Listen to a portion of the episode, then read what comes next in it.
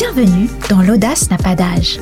À chaque moment de sa vie, on peut se réinventer et ouvrir un nouveau chapitre. Je suis Aurélie Lévy et je vous propose dans cette émission de démonter les stéréotypes de l'âge. Un podcast proposé par Bayard et soutenu par AXA. Cette semaine, nous recevons David Douillet. Plusieurs fois champion olympique et champion du monde de judo, ex-ministre des Sports, il entame à 54 ans sa quatrième carrière. Bonjour David Douillet. Bonjour. Merci d'avoir accepté mon invitation. Bah, c'est un plaisir. Je suis très heureuse que tu sois parmi nous. À 54 ans, après le sport, le marketing sportif et la politique, tu entames une quatrième carrière. Mhm. Tu es maintenant promoteur immobilier et assureur. Mhm. 93% des, des actifs qui sont interrogés reconnaissent qu'ils envisagent une reconversion, Ouais. mais la moitié d'entre eux n'osent pas passer le cap. Raconte-nous comment tu as, pour la quatrième fois, Ah. ouvert cette nouvelle trajectoire. C'est, c'est un état d'esprit, en fait, cette affaire-là. Et, et qui, qui vient de ma première vie, qui a été le, cette vie d'athlète. Euh, et donc, c'est un, c'est un espèce de, de, de, de principe qui s'est construit en moi, je pense, depuis, euh, depuis ma plus tendre enfance, parce que j'ai démarré le judo euh, très jeune, et la compétition aussi, évidemment. Et le rythme de la compétition vous imprime ça, je trouve. En tout cas, c'est ce qui s'est passé pour moi. Il y a un championnat du monde, à mon époque, il y avait un championnat du monde tous les deux ans. Bon. Il y a des Jeux Olympiques tous les quatre ans. Il y a un championnat de France tous les ans, etc. À chaque projet, il y a une fin. Et il faut redémarrer. C'est ce principe-là qui existe dans ma vie, en fait. C'est-à-dire que euh, je pars sur euh, un projet et pour moi, il faut absolument qu'à un moment donné, j'ai une fin en tête parce que euh, quand ce moment-là arrivera, c'est que je commencerai à m'ennuyer. Euh, et donc, euh, après la première vie que j'ai eue, l'ennui sera mon plus gros ennemi.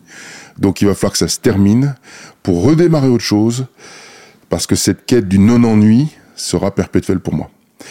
Ce qui fait que les deux combinés eh ben, m'ont amené à peu près tous les dix ans, en moyenne, à vouloir changer de vie.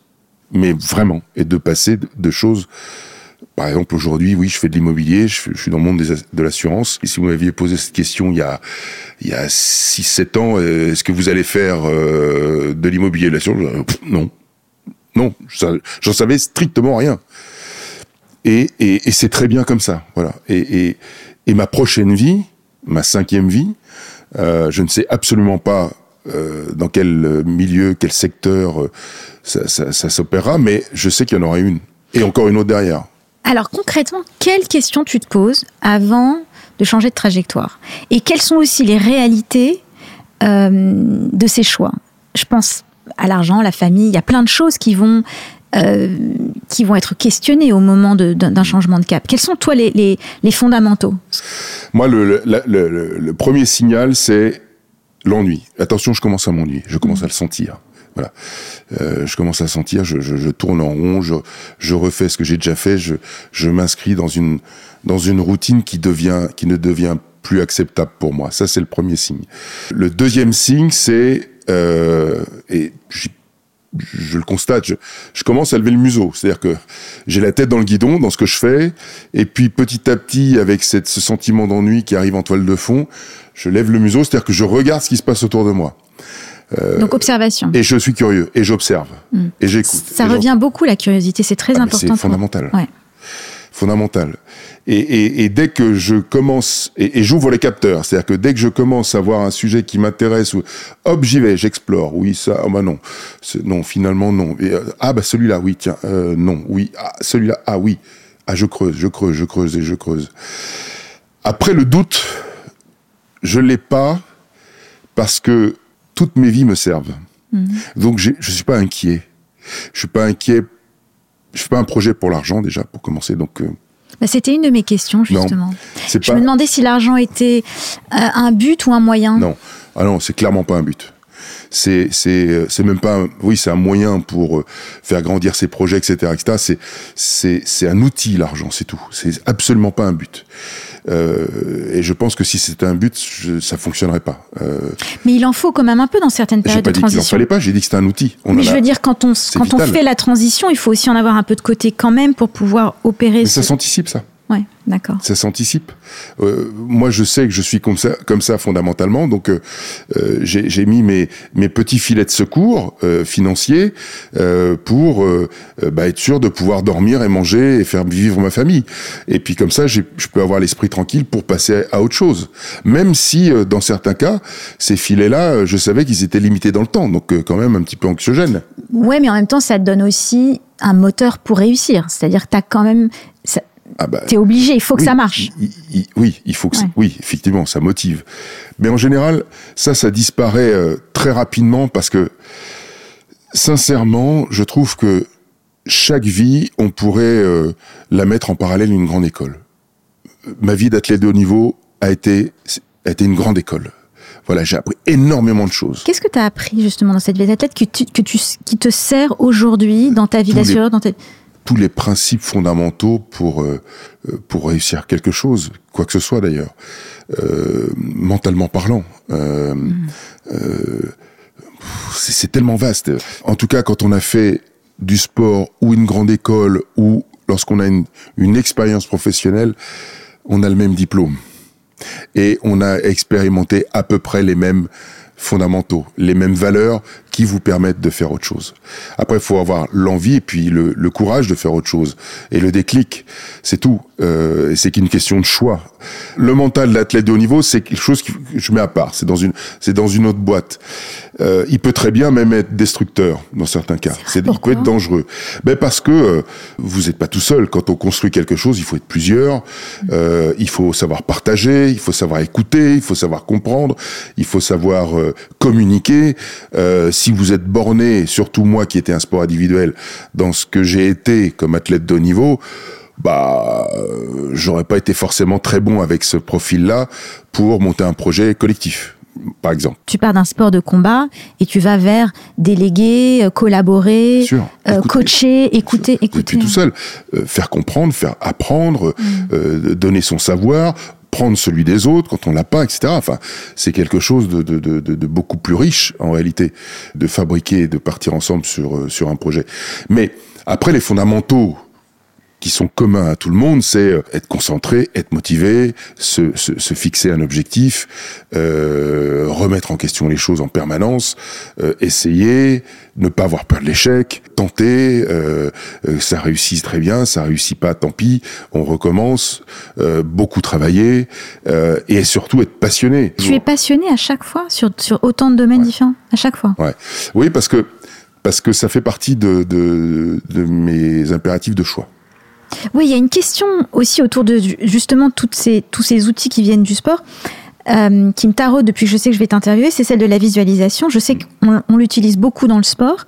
Est-ce que tu l'utilises dans ta vie tous les jours ou justement dans ta vie professionnelle? Et comment est-ce que tu l'utilises? Parce que j'aimerais bien qu'on donne aux gens qui vont nous écouter des techniques pour apprendre justement ce que c'est que de visualiser, l'énergie qu'on y met, l'importance de ça aussi dans la préparation d'une nouvelle trajectoire. Mmh. Euh, je vais d'abord définir ce que j'entends moi par visualisation, parce que c'est il y a la, la visualisation du geste, d'une tactique, euh, d'une stratégie, euh, de ce que peut faire l'autre, etc. Enfin, il y a c'est assez vaste. Si on fait le parallèle avec euh, avec la vie euh, et en sortant un peu du sport, mais en gardant les mêmes principes. Euh, à chaque fois que je rencontre une personne ou une nouvelle personne, à chaque fois que je dois discuter d'un projet euh, ou essayer de convaincre euh, ou euh, essayer de, de, de, de gagner euh, un objectif que je me suis mis en, place face à un, groupe quand je pitch par exemple sur un, un projet, j'essaye d'anticiper toutes les réactions des autres, absolument tout. C'est comme lorsque j'ai un adversaire, euh, judoka, voilà, lui, je sais qu'il a une faiblesse euh, au niveau de sa jambe droite parce qu'il l'avance de telle manière. Et eh ben, si je fais cette technique-là, s'il s'il défend, comment il peut se positionner? Il peut se positionner comme ça, comme ça, comme ça, comme ça. Donc je sais que s'il fait ça, je peux faire ça. S'il fait ça, je peux faire ça. Et s'il fait ça, je peux faire ça. J'essaie d'anticiper au maximum les, la, la réaction des gens que je peux avoir devant moi. Et donc je suis pas surpris, rarement surpris. Ce qui fait que quand on n'est pas surpris, on peut aller beaucoup plus en profondeur dans les choses, puisqu'on on a, un petit temps d'avance. Euh, euh, et, donc on peut passer à la, à la deuxième, à la deuxième phase, c'est-à-dire que euh, là on parle d'une visualisation sur une phrase, un mot, une question ou un geste, mais il y en a deux, trois, quatre, dix, quinze, cent, mille derrière. Et à chaque fois, euh, t'essayes d'avoir cette, cet aéropage de réaction euh, pour, euh, pour, pour avancer et avancer comme toi tu le veux, comme une partie d'échec. J'allais dire, ça me. Ça, ça me ouais. Ah, c'est comme ça. C'est un, un, combat de judo, c'est une partie d'échec. Et en même temps, ne pas rester trop figé sur le cadre, parce que souvent dans la visualisation, le piège, c'est de se dire bon, j'ai fait ça, ça, ça, ça, ça, j'ai tout bordé. Euh, non, non, t'as pas tout bordé. Il faut que tu ajoutes l'inconnu. Et donc, il faut que tu ajoutes la case adaptabilité. Et dans une discussion ou dans euh, dans euh, l'avancée d'un projet au quotidien, jour après jour, c'est comme ça. Enfin, c'est comme ça que je, je, tout à fait modestement je pratique parce que on n'est pas dans la ni dans la frustration ni dans la déception, même si le projet recule, même si le projet euh, patine ou freine. Ouais, vous l'avez anticipé ça. Vous le savez que ça peut faire ça. Ouais, et ce que je trouve étonnant dans ce que tu dis, euh, c'est qu'il y a aussi une composante de créativité. Pour se réinventer, il faut d'abord s'inventer. En mmh. fait, il faut faire preuve d'une certaine créativité. Et dans ce que tu décris, il y a de la créativité. C'est-à-dire mmh. qu'on est tout le temps en train de créer la scène d'après. Mmh. Euh, c'est intéressant. C'est pas le seul apanage des artistes, en fait. C'est aussi celui apparemment des sportifs et sans doute aussi des gens qui, qui, qui, tous les jours sont dans les affaires ou dans une entreprise. Ouais. En fait, quelle que soit l'activité qu'on puisse faire, si on subit, c'est une horreur, quoi on est là, euh, on, est en réaction. C'est à vous de donner le rythme, en fait. Si vous maîtrisez le rythme, vous êtes dans les clous. Même si ça marche pas tout à fait ou moins bien, mais c'est faut donner le rythme toujours. Et dans un combat, c'est ça. Si vous si vous n'êtes pas le patron du, du combat, si c'est pas vous qui donnez le mythe, vous subissez. Quand on subit là, bah vous avez plus qu'à vous accrocher aux branches, à prier et à faire en sorte que vous en preniez le, le moins possible, que ça se passe plutôt bien. Mmh. Et puis peut-être sur un un, coup de génie, vous allez peut-être avoir une opportunité pour contrer ou faire. Mais le, le vrai sens du, du, de, de, la visualisation de ce qui doit être fait va dans cette, dans, dans, dans, dans cette philosophie-là. C'est-à-dire que on essaye de tout anticiper pour mettre au plus loin la surprise, et si elle se déclenche, être capable de s'adapter et faire et avoir conscience que ça peut arriver. Mmh. Penser qu'on détient la vérité est la pire des choses dans un projet ou dans ce qu'on fait. C'est la pire des choses. Euh, parce que quand, euh, quand euh, la vérité n'est pas celle que vous avez prévue, oh, vous êtes sec, vous n'avez rien anticipé, et vous tombez de six étages. Ouais. Et le temps que vous agissiez, la locomotive est passée. Ouais. Mais ça pose une autre question qui est intéressante, qui est celle aussi de la formation. Parce que pour, euh, cette pour, pour, pour pouvoir euh, assumer cette nouvelle carrière dans laquelle tu t'es engagé, tu as repris une formation. Mmh. Est-ce que tu peux nous raconter un petit peu cette formation? Est-ce que c'était difficile après 50 ans de se remettre, de retourner à l'école? Non. non. Et à quoi ça ressemble David Douillet retourne à l'école bah, C'est David Douillet ceinture blanche quoi. Et moi, je sais ce que c'est d'être ceinture blanche. Euh, c'est découvrir un nouveau milieu, découvrir un nouveau code, découvrir euh, un nouveau vocabulaire, découvrir de nouvelles têtes, de nouvelles personnes. Et alors. C'était quoi cette formation, justement, pour qu'on comprenne un peu Alors, c'est une formation qui vous permet d'obtenir ce qu'on appelle un numéro d'ORIAS ouais. pour pouvoir travailler dans le secteur des assurances. Voilà. Et, mais c'est hyper intéressant. Ce, ce monde-là qui pour moi me paraissait extrêmement euh, pas drôle, mmh. austère, en réalité est hyper riche parce que si on regarde bien, si vous n'êtes pas assuré, et si on vous assure pas, vous pouvez pas faire grand chose dans cette société. Vous pouvez pas conduire, vous pouvez pas, euh, vous pouvez pas euh, vivre dans un appartement. Il faut qu'il soit assuré. Euh, vous pouvez pas acheter, vous pouvez pas, pas créer, voyager vous pouvez pas voyager. Enfin, vous pouvez pas faire grand chose. Voilà. Euh, et pourquoi? Parce que, bah voilà, il faut que toutes celles et ceux qui sont autour de vous, qui travaillent ou pas avec vous, ou qui vous vendent des choses, bah, ou qui construisent des choses, doivent se protéger. J'ai l'impression, en tout cas en, en, lisant sur ton parcours, que l'altruisme, la quête de sens, elle était, elle était euh, fondamentale. Ouais. Elle avait une, une, place très importante dans les choix que tu faisais et dans les trajectoires que tu as empruntées. Est-ce que c'est quelque chose qui s'exacerbe avec l'âge, c'est-à-dire qui devient de plus en plus important, ou ça a toujours été comme ça? Quelle est la part euh, de, de, en quoi la quête de sens, elle est, elle est essentielle dans les choix que tu fais? Il faut être utile à quelque chose ou à quelqu'un. Mais ça te vient de tes parents, ça vient d'où? Non, ça, ça, me vient euh, probablement de ma discipline sportive. C'est-à-dire? Quand tu apprends en, en, judo, tu mets un kimono, et autour de ta taille, tu noues une ceinture blanche. Et tu te retrouves en face de quelqu'un qui est comme toi, qui doit apprendre. Et tu as le prof de judo qui te montre une technique. Il la découpe pas à pas et il te montre le cheminement de la technique jusqu'au résultat. Et il te demande de la reproduire. Et là, tu te retrouves face à ton partenaire, qui lui en sait pas plus que toi. Et pour que toi, tu apprennes bien, et que lui apprenne bien, l'un et l'autre, on va se mettre dans les deux rôles différents. C'est-à-dire, je vais subir ton apprentissage et tu vas subir le mien. Et pour que j'apprenne bien, il faut que tu te mettes dans, la meilleure configuration. Et pour que moi j'apprenne bien, il faudra que toi aussi tu te mettes dans la meilleure configuration. Et si je me mets dans la meilleure configuration, tu vas le comprendre. Donc, tu n'auras de cesse que d'être au même niveau euh, de générosité que moi. Et c'est un apprentissage mutuel. Mm. Voilà, je fais, je donne le meilleur de moi-même pour que tu apprennes, pour que moi-même aussi je puisse apprendre dans les meilleures conditions. Et c'est là, quand tu fais ça, tu as une dizaine d'années. Pour certains sont plus jeunes, mais et là tu as le déclic. Tu dis wow, mais en fait je suis, il est utile pour moi et moi je suis utile pour lui. Et ça, c'est important. C'est important ce que tu dis parce que ça pose deux questions. Celle de, la relation intergénérationnelle dans le travail.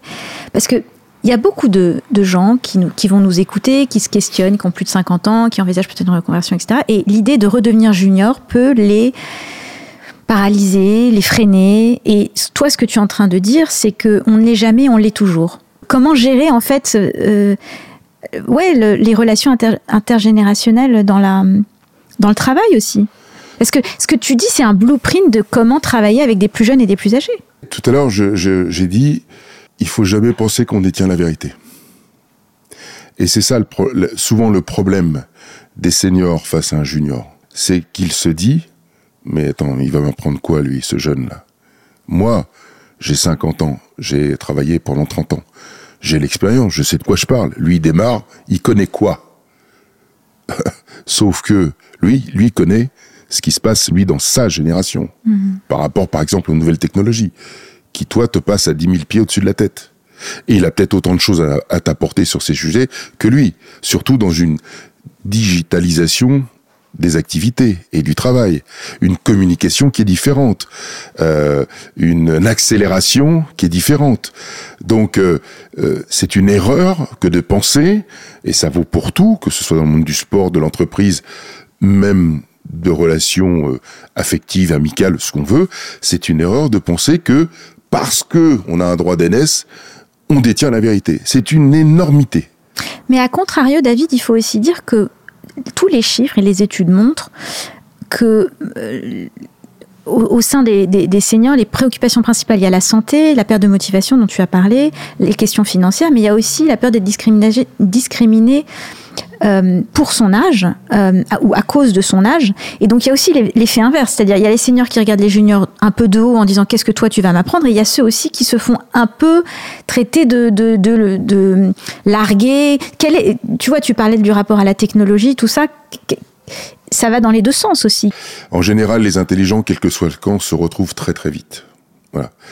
Et à eux d'être suffisamment euh, ouverts et prédisposés pour montrer aux cons euh, qu'il passe à côté de quelque chose de grandiose, parce qu'il n'y a rien de mieux qu'un mariage de compétences et d'intelligence. Après, ceux qui restent campés sur euh, leur certitude, plus ou moins variés, euh, ça dépend des auteurs, euh, sont plus lents à se mettre en route avec les uns ou les autres. Mm. Mais c'est une, c'est totalement ridicule. Quels sont alors, si on avait à résumer, les, les, trois conseils que tu pourrais donner à des plus de 50 ans qui envisagent de se reconvertir? Déjà, on va se caler sur l'espérance de vie. Je n'ai pas les chiffres en tête précisément, mais euh, si on se dit, on part d'un postulat de départ, on se dit voilà, euh, une carrière ou une vie professionnelle, on peut, la, on peut la mettre dans une boîte de 10 ans, à peu près. Au bout de 10 ans, c'est à peu près de quoi il retourne, etc. Bon.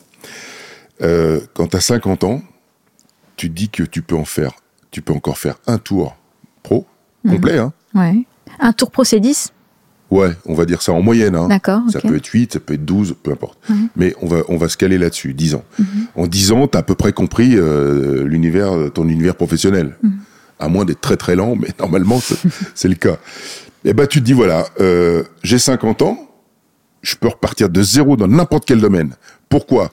Parce que toute l'expérience que j'ai pu acquérir, même si tu as été femme de ménage ou euh, livreur ou je ne sais quoi, de toute façon, je peux retraduire des choses dans un nouveau domaine.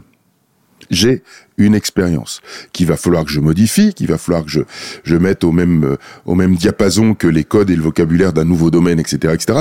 Mais je pars pas de zéro. Donc j'ai un avantage par rapport aux autres. Et ensuite, je peux repartir pour 10 ans complets. Je peux faire encore un tour de piste. Et puis à 60 ans, on est quand même pas mal en forme. On peut encore repartir pour 10 ans. On peut avoir encore deux cycles professionnels. Et pour ceux qui sont très très en forme, on pourrait même en imaginer un troisième. T'as une hygiène de vie particulière? Comment? Parce que justement, tu faisais mention de ton corps, t'es quand même un sportif, t'as eu des blessures. Comment, après 50 ans, tu soignes ton corps? Quel est ton rapport à ta santé? Est-ce qu'il a évolué? Je suis un très mauvais élève. Je sais tout ce qu'il faut faire. et... et je fais pas le quart du dixième de ce que je devrais faire. Mais parce que je viens un peu encore sur mon acquis. Je commence à sentir que j'arrive à la limite. Et là, il va falloir que je m'y... Donc t'es bon vivant, comme, comme on dit. Bah oui, complètement. Ouais. Je suis un bon vivant, j'adore la chair, j'adore voilà, tout ce qui est bon, forcément. Mais je sens, ça, je suis très lucide, je sens qu'il va falloir que je, je réduise un petit peu la voilure pour euh, que le cheval fasse un peu plus de chemin. En plus, j'ai une petite fille de 6 ans, j'ai envie de la voir, euh, j'ai envie de la voir se marier, j'ai envie de la voir avoir des enfants, donc euh, ouais, il va falloir je, il va falloir que je m'y colle. Si t'as d'autres conseils, il y, en a d'autres qui te viennent Il faut sur... avoir l'humilité en fait. Pour moi, le, le- le- la dose d'humilité, elle est, mais elle est vitale. Si et, et ça rejoint un peu ce que je disais sur euh, le principe de, de, de, de détenir la vérité de par l'âge ou de par les.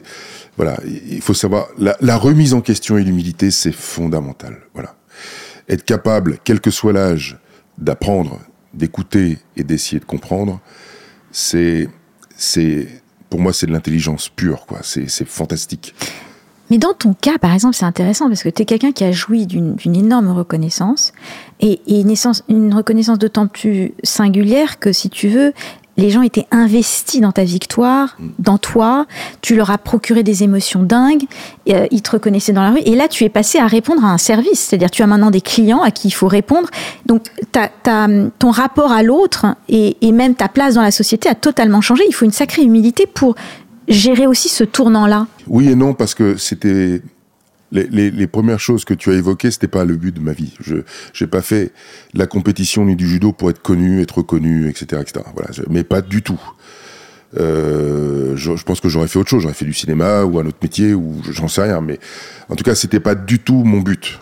Ça, je l'ai vécu, ça l'a, ça l'a été. Donc pour moi, c'est pas un moteur en fait. C'est pas quelque chose que je recherche vraiment. Euh, en revanche, ce que je recherche, je je suis, je suis frustré de la longueur de la vie humaine parce que je sais que j'aurai pas le temps de tout faire. C'est certain. Donc je- j'en ai déjà fait mon cas. Il m'arrive encore de, de- d'imaginer des projets et de nouvelles aventures. Je me dis, est-ce que je vais avoir assez de temps? Voilà. Et, et ce que j'ai comme problème aussi, c'est de me recentrer sur ce que je fais. T'as ce truc où d'un seul coup, si tu te lâches, bouf, t'as l'éventail qui s'écarte complètement, puis tu dis waouh, ça c'est bien, ça c'est bien, ça c'est bien, ça c'est bien, c'est bien. Attends, stop, t'étais déjà là-dessus, reste là-dessus et va jusqu'au bout. Moi, je partais du principe que, enfin, j'avais, je pensais que à partir de 45 ans, le cerveau euh, s'engageait dans une forme de dégénérescence, qu'on produisait plus de neurones, et en fait, les études Faux. montrent que c'est totalement faux, qu'on continue à produire des neurones, que la plasticité du cerveau nous permet d'apprendre jusque très tard, euh, et je l'ignorais totalement. Pour moi, il n'y a pas de limite. Et je veux qu'il n'y ait pas de limite. J'allais te demander justement à cette fin d'émission s'il y avait une rencontre qui t'avait plus marqué de les autres, qui avait provoqué aussi euh, euh, certains changements dans ta vie. J'ai eu la chance de rencontrer l'abbé Pierre, Ah, waouh avec qui on a longuement discuté ensemble, en tête à tête.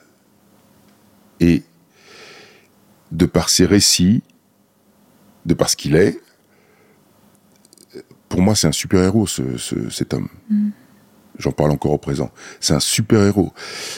Être capable de mettre sa vie de côté pour la vouer aux autres, Pour moi, c'est le sacrifice ultime. Mais pour moi, ça, c'est c'est les grands hommes de l'histoire ou les Et grandes femmes de l'histoire aussi eux qui ne sont pas touchés par l'âge. Tu as remarqué? Et qui, qui deviennent quelque part éternels. Ouais. Et Donc donner Mm. de soi, ça, ça transcende les considérations de Ouais. l'âge, je pense. Ouais. avoir toujours cette euh, même dans le geste hein, physiquement euh, Mm. s'entretenir euh, être toujours en mouvement le mouvement même que ce soit physique ou intellectuel de toute façon c'est lié les gens qui sont en mouvement intellectuellement le sont physiquement et, vice versa et, et l'un contribue à l'autre aussi c'est hyper important c'est le c'est le, le, le, le nec plus ultra de de, de l'anti-vieillesse quoi c'est c'est euh, c'est la jeunesse absolue ça Est-ce que tu m'autorises un petit questionnaire de fin de, Mm. de fin de conversation? Qu'est-ce que les gens, le grand public, ne sait pas de toi? Je suis sensible Là, je le sens. Ah bon? C'est Bon, palpable.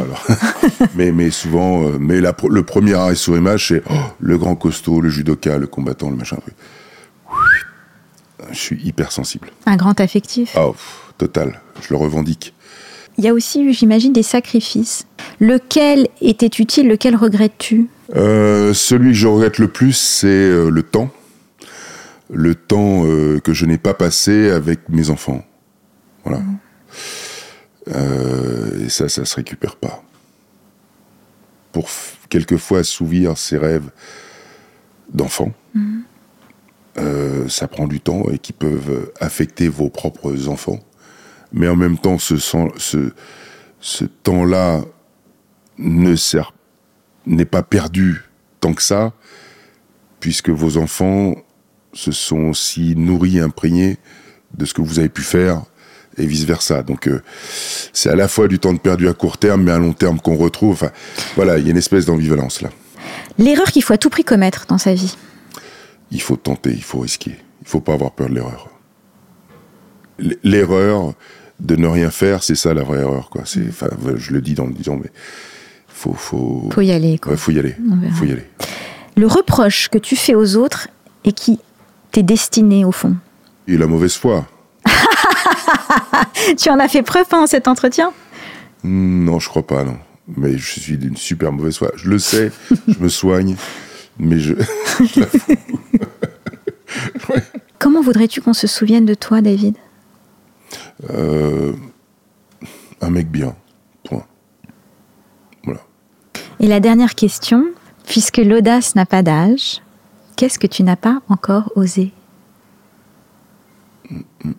Ah oui, je te pose une colle là. Ouais. J'adore entreprendre. En fait, on n'en a pas parlé, mais j'ai créé ma première boîte. J'étais encore athlète. J'adore entreprendre. Elle existe toujours. Elle, elle cartonne. Enfin, j'adore entreprendre. J'adore ça.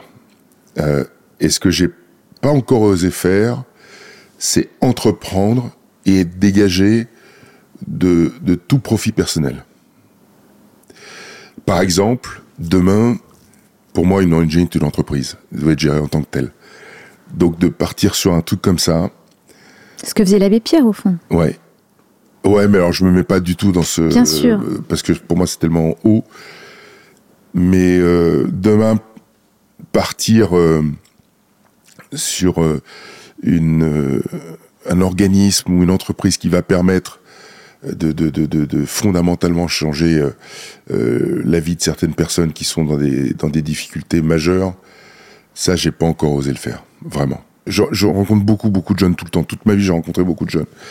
Et ce que j'ai noté, c'est que au fil des, des décades, je trouve qu'ils rêvent de moins en moins. Et, et pour moi, c'est la source de tout. Voilà, le rêve. Et c'est probablement de notre faute. Nous, cette génération, on les a peut-être trop aseptisés ou trop coupés du rêve ou trop dégoûtés du rêve. J'en sais rien. Mais nos seigneurs aussi, hein. Ça va dans les deux sens, David. Ça va dans les deux sens. C'est un peu tout le propos de, ce- de- Ouais. de cette émission. Et le rêve est tellement important, tellement essentiel. Tout ce qui existe dans ce bas monde, c'est parce que quelqu'un l'a rêvé. Alors il faut oser rêver, Oui, quel que soit notre âge. exactement. Merci David Douillet. Merci. En résumé, les conseils de David Douillet. Gérez votre carrière en cycle et quelle que soit votre activité, donnez vous-même le rythme pour ne pas la subir. Rester en mouvement, physiquement et intellectuellement, c'est le véritable sérum anti-âge. Acceptez d'être ceinture blanche dans vos formations, il n'y a pas de limite d'âge pour apprendre, l'humilité et la curiosité sont vitales. L'apprentissage le plus efficace est l'apprentissage mutuel, c'est-à-dire donner le meilleur de soi pour que l'autre apprenne dans les meilleures conditions et vice-versa. C'est toute la richesse de l'intergénérationnel. Faites confiance à votre curiosité pour explorer les nouvelles trajectoires possibles pour votre carrière. Le rêve est la source de tout.